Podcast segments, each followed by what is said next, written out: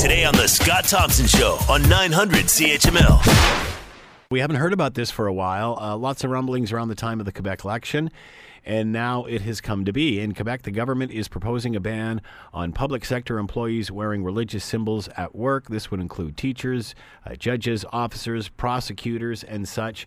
A lot of reaction from this, including from uh, federal NDP leader Jagmeet Singh, who, oddly enough, in the wake of all of this, uh, has posed with a picture with a Montreal writer uh, without his turban on and uh, and just showing his long flowing hair. I think that's great. Good for him. Uh, and of course, I'm I'm I'm I'm jealous. I'm orange with envy. Uh, but uh, j- just uh, a, a, great we- a great way to ease the tension and, and open up the lines of communication. Here's what the federal NDP leader had to say about all of this. Uh, I think it's hurtful because I remember what it's like to grow up and not feel like I belong. And I think about all the young people in Quebec right now that won't be able to pursue maybe their dream job, that won't be able to become a, a police officer or a judge or a teacher. And that to me is, is sad. Here's what the Prime Minister had to say about what is happening in Quebec. Quebecers, like all Canadians, are proud of living in a uh, free and just society. Uh, and I don't think uh, a lot of people feel that in a free society we should be legitimizing discrimination of our citizens based on religion. All right, let's bring in Layla Nazar, Communications Coordinator, National Council of Canadian Muslims, and is on the line with us now. Layla, thanks so much for the time. Much appreciated. Thank you. Are you surprised at where we are? Uh, look, not really, to be quite honest. You know, Quebec has sort of had a, it's a province that's had a long history of, of, of wrestling to, to kind of understand and define the relationship between state and religion. So you know, this debate is not surprising and it's certainly nothing new. We've seen the last four consecutive Quebec governments all introduce bills to to try and sort of clarify that relationship between the state and, and religion in some way.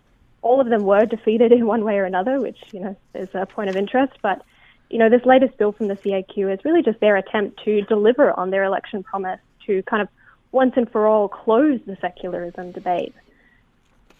Uh, do you think it has done that?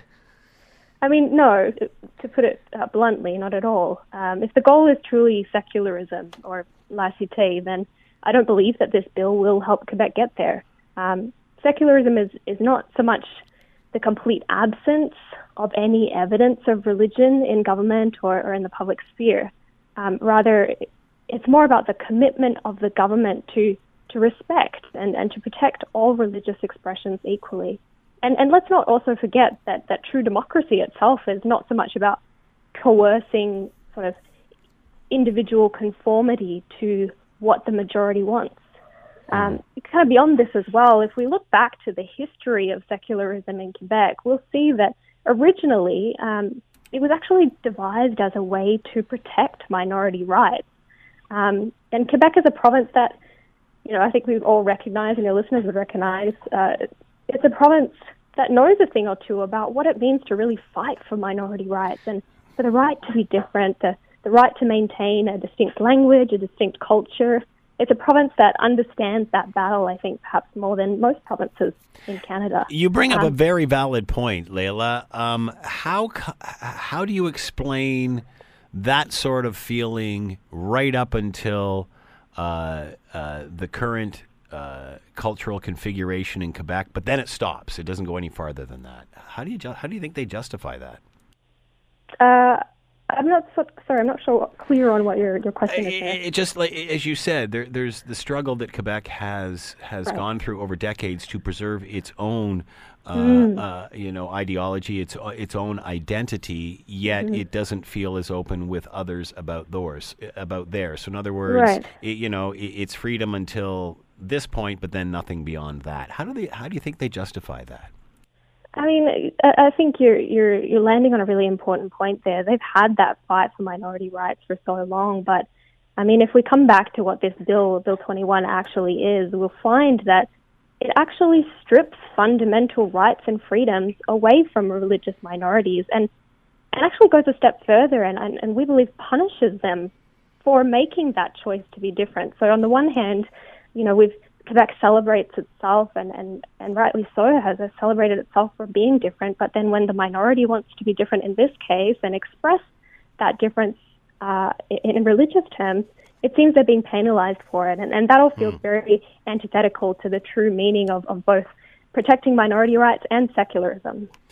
Uh, the government of Quebec says that uh, this is based on four principles the separation of state and religions, the religious uh, neutrality of the state, the equality of all citizens, and freedom of, consciousness, of conscience and freedom of religion. Do you think this is going to end up becoming a debate over secularism? What is the definition of secularism? I mean, I think that debate is going to continue. I, again, I wouldn't really say it's just starting now. Um, uh, I, a point of interest, though, I, I did notice that last night. Um, I'm not sure if your listeners remember, but the, the Bouchard Taylor report that was uh, produced in 2008 kind of was this grandfather report that really tried to clarify and define that relationship.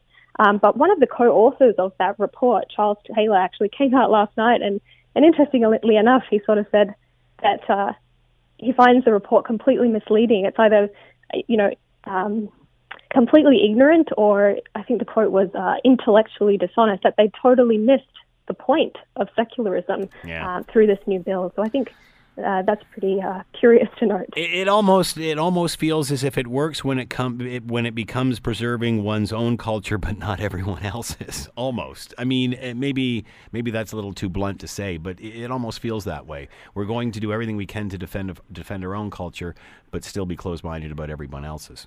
Perhaps, yeah. Well, I mean, the point, um, you know, I think the point is again comes back to that idea of secularism not being necessarily just about conformity to what the majority wants. Yeah. Um, and, and I heard yesterday in an interview um, that Premier Legault uh, made, he said that his goal with um, sort of what he calls compromise elements uh, of the bill, which would be the grandfather clause um, and other little things, um, he said the goal of those things, uh, in alignment with those four principles, was to unite as many Quebecers as possible. Mm. And so, again, reiterated that idea that it's being offered up as some kind of olive branch, some sort of compromise. But, but the fundamental point is this, Scott. You can't compromise on human rights. Yeah. They're non negotiable rights. They're inalienable rights that are afforded to everyone. They're not up for debate. Grandfather clause or not, public servants currently wearing the hijab, the kippah, the turban, they will begin to face discrimination and, and contempt we fear, because of this law. It's sort of, we worry that the government has sort of set a precedent and, and a tone in this new bill um, that will expose current employees to hate and discrimination anyway, even if they can't technically be immediately fired from their jobs. It's odd that he said uh, this will unite Quebec. I, I, think it will unite old Quebec. Uh, I, am not sure about the country or the sorry the province uh, moving forward. That being said, what should the prime ministers? How should the prime minister react to this? Uh, I mean, I, I hope he's not too surprised. Otherwise, this was all very short-sighted. Um, but I mean, if secularism is, is really the goal, then there's a few things that I think the government should really be doing instead. Uh, number one, uh, it should respect people's fundamental rights and respect the rule of law. I mean, I think that's pretty clear for most people. Second, let's acknowledge that this bill was created without any consultation with the minority communities that would be most affected. Um, so in that sense, we would hope that you know the government would would have spoken um, to us and kind of started talking with us, um, not just about us. Um, and then I, I, guess sort of feeding into that as well is something that I, hope will be uh, highlighted throughout this process is the need for Quebec's political media, uh, political leaders, sorry, and, and media as well to kind of take the lead in fighting the issues that that have uh, created debates of this nature and that have kind of fueled hate, unfortunately, and, and fueled divisiveness. And that's by sort of calling out xenophobic and racist rhetoric for what it is. And, and that's ignorant, hurtful, and in many cases, Islamophobic. Layla Nasser has been with us, Communications Coordinator, National Council of Canadian Muslims. Layla, thanks so much for the time and insight. Much appreciated. Thank you. The Scott Thompson Show, weekdays from noon to 3 on 900 CHML.